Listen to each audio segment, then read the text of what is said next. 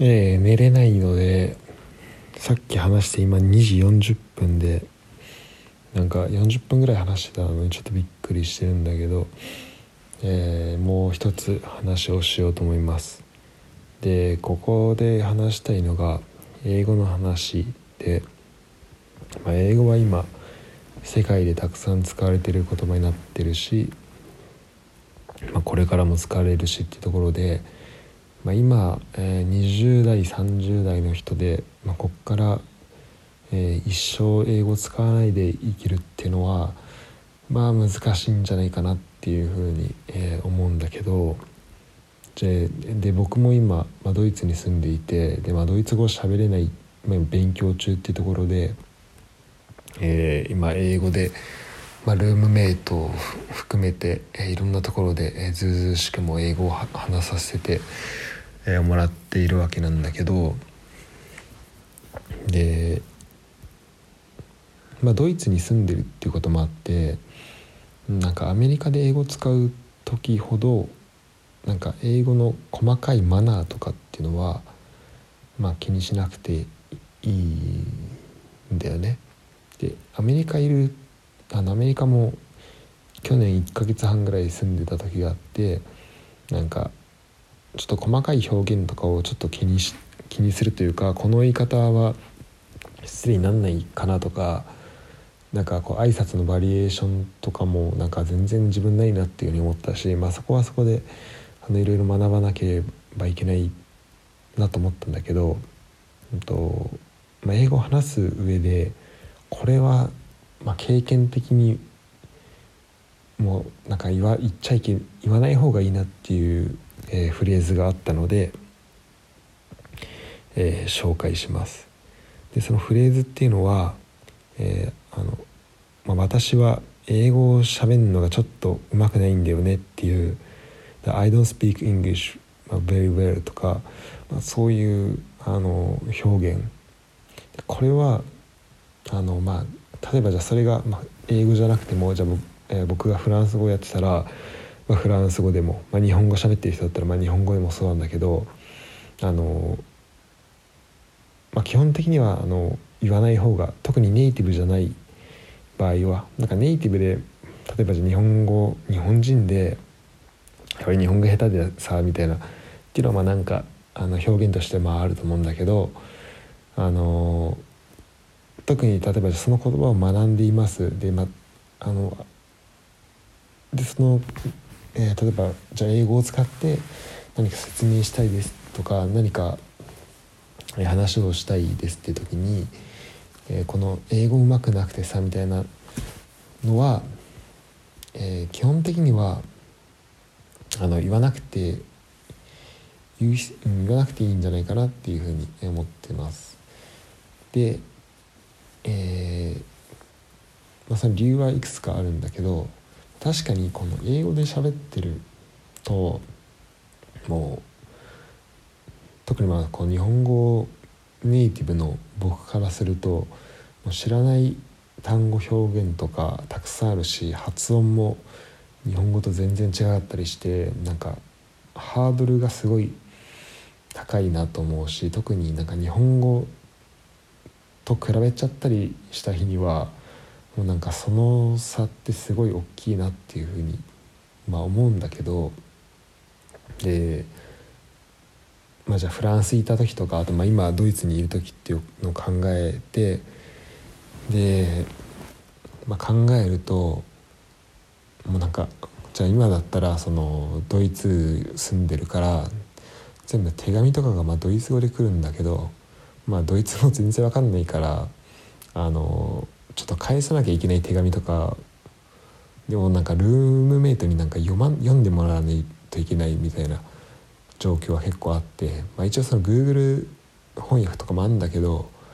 あのまあでもこう細かいじゃあその単語が分かったところでじゃあこの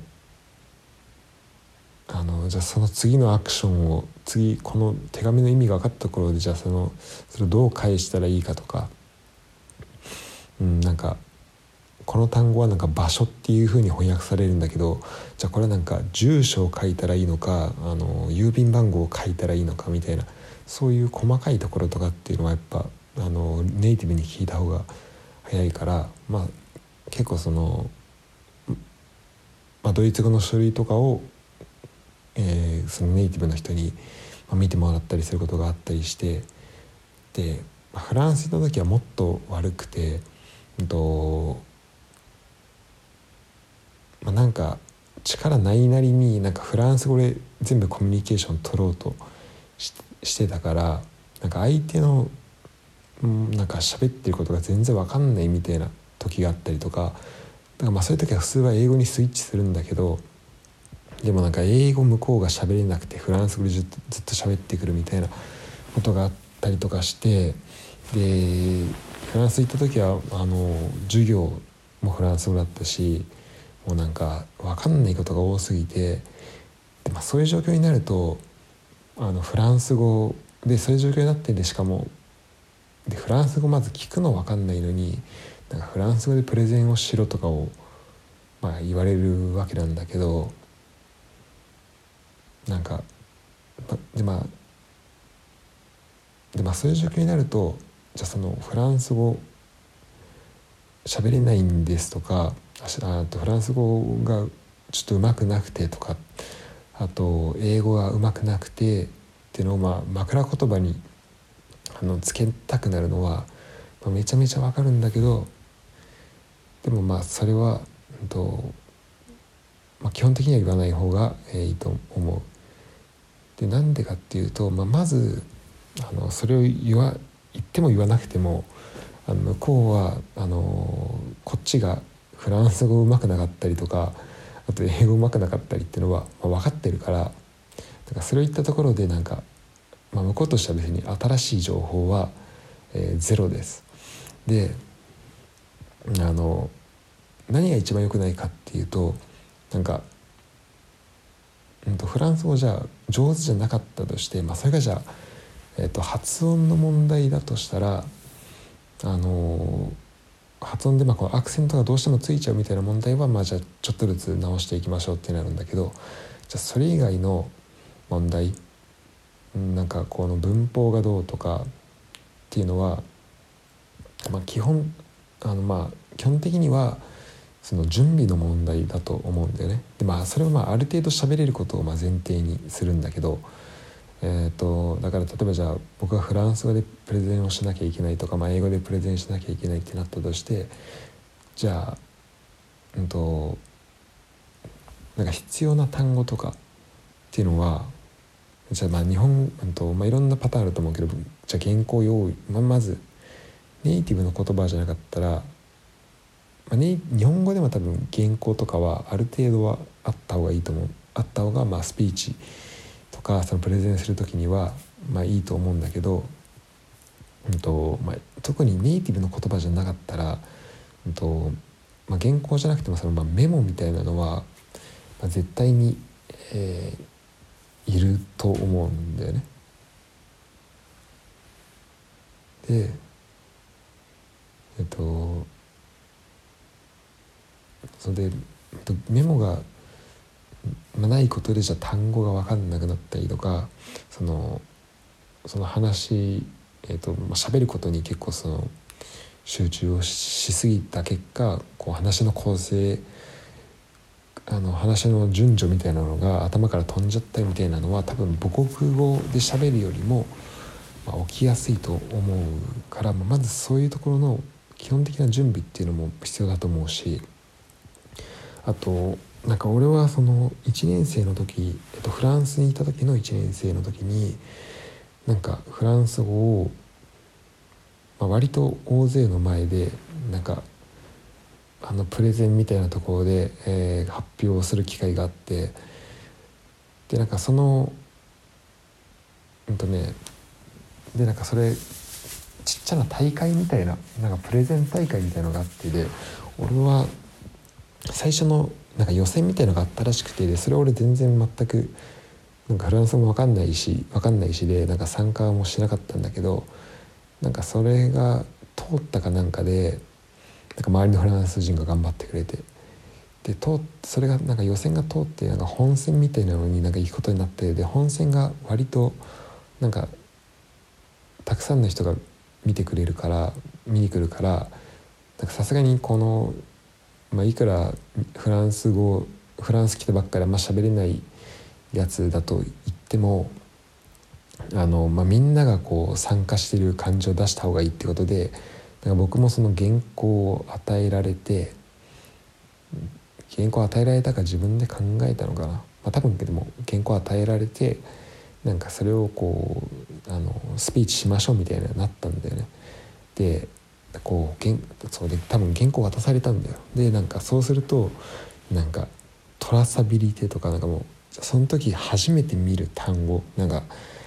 それなんか追跡可能性みたいなその日本語で言うとそうなんだけどそういうなんだろうななんか日本語でも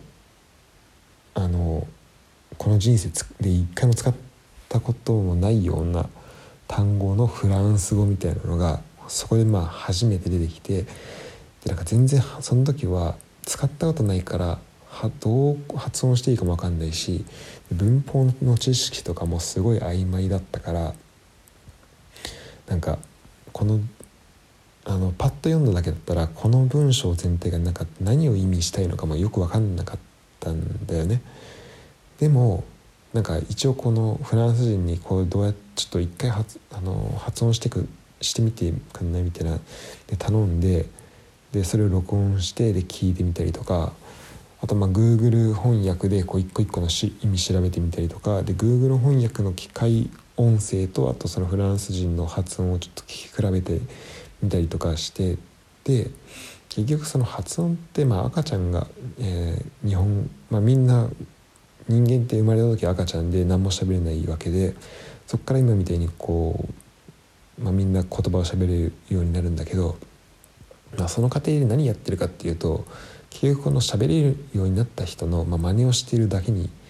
過ぎないなっていうのを、まあ、俺はそのフランス語フランス着いた時にだからあの赤ちゃんみたいにフランスあの言葉を学べばあの言葉って身につくなっていうふうに思ったんだけど、えー、そうだから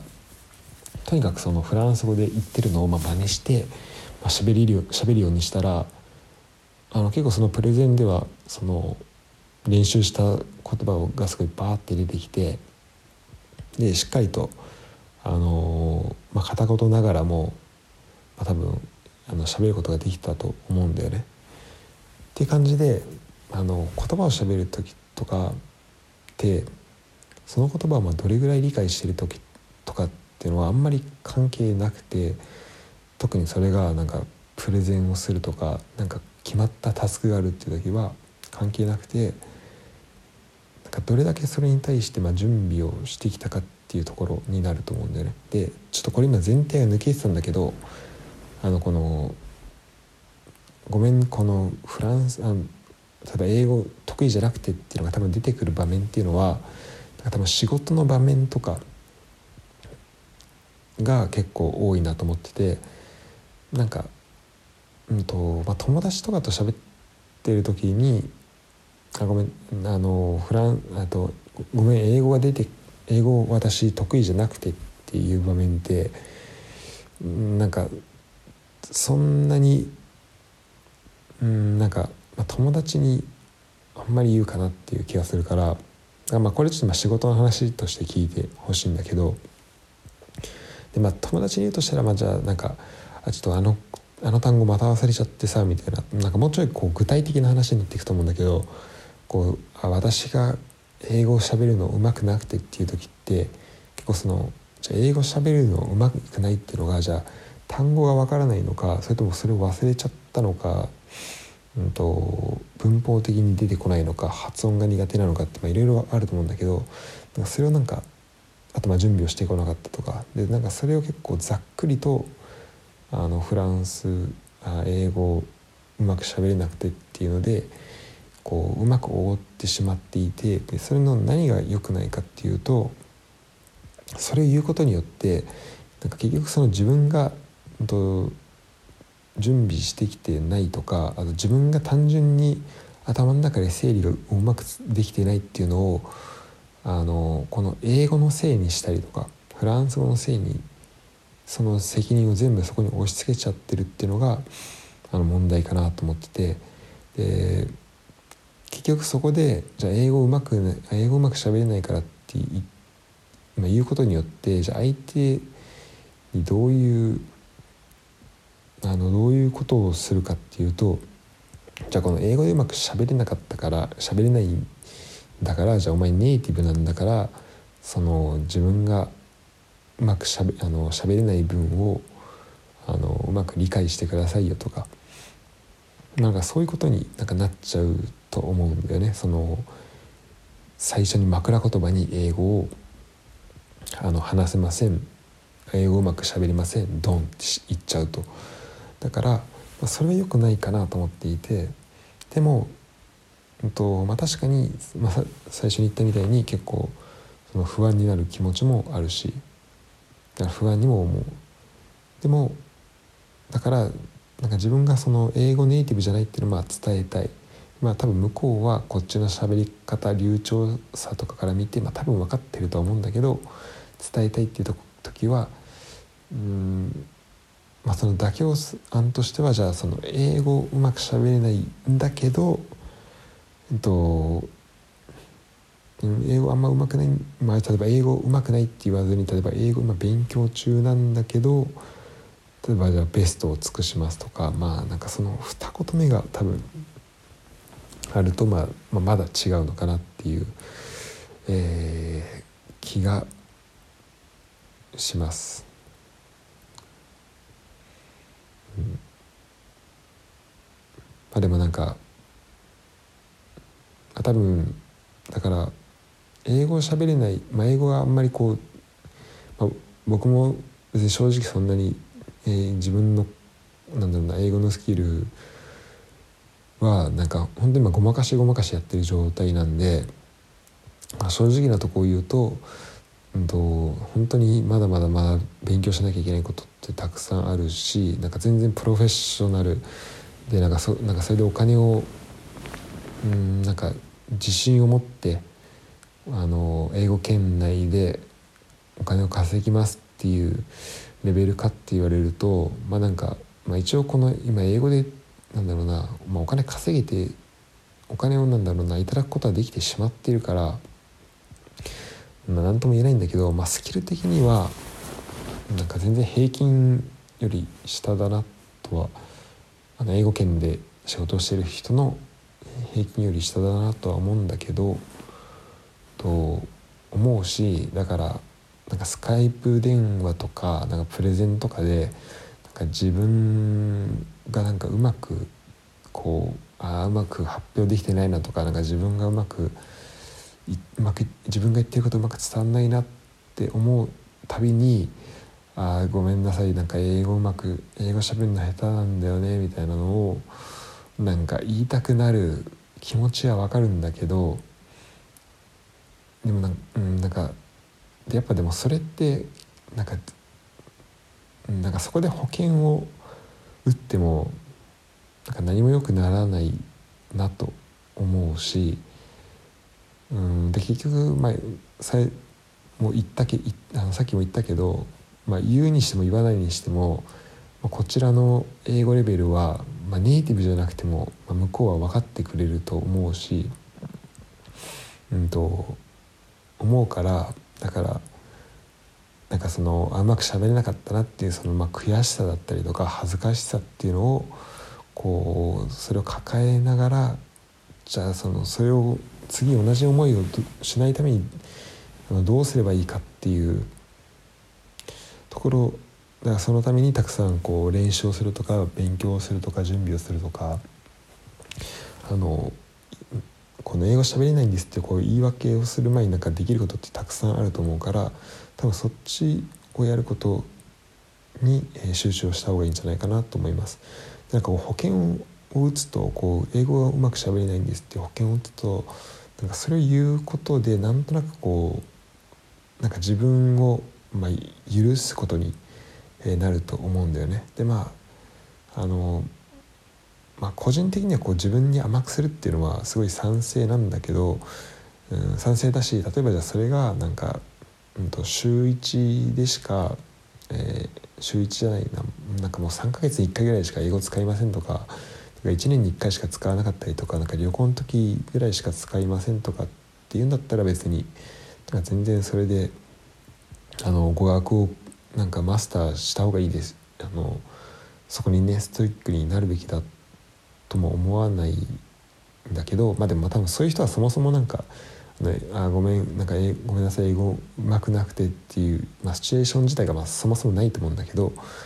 でもだからその英語をなんか使って何かをしなあのすることが出る可能性がある場合は、とまあ、できるだけその自分の今のあの実力だったりとかその時の準備してきたものっていうのに、まあ、正直になるためにもあのその準備不足だったり自分の英語じゃないところのスキル不足っていうのをこの英語のせいにするのは、まあ、自分にとってもよくないし相手にとってもなんかそれを言われたところでまあどうしていいか分かんないっていうのもあるからあの良くないんじゃないかなっていうふうに、えー、思いましたということで、えー、今日は英語についてです。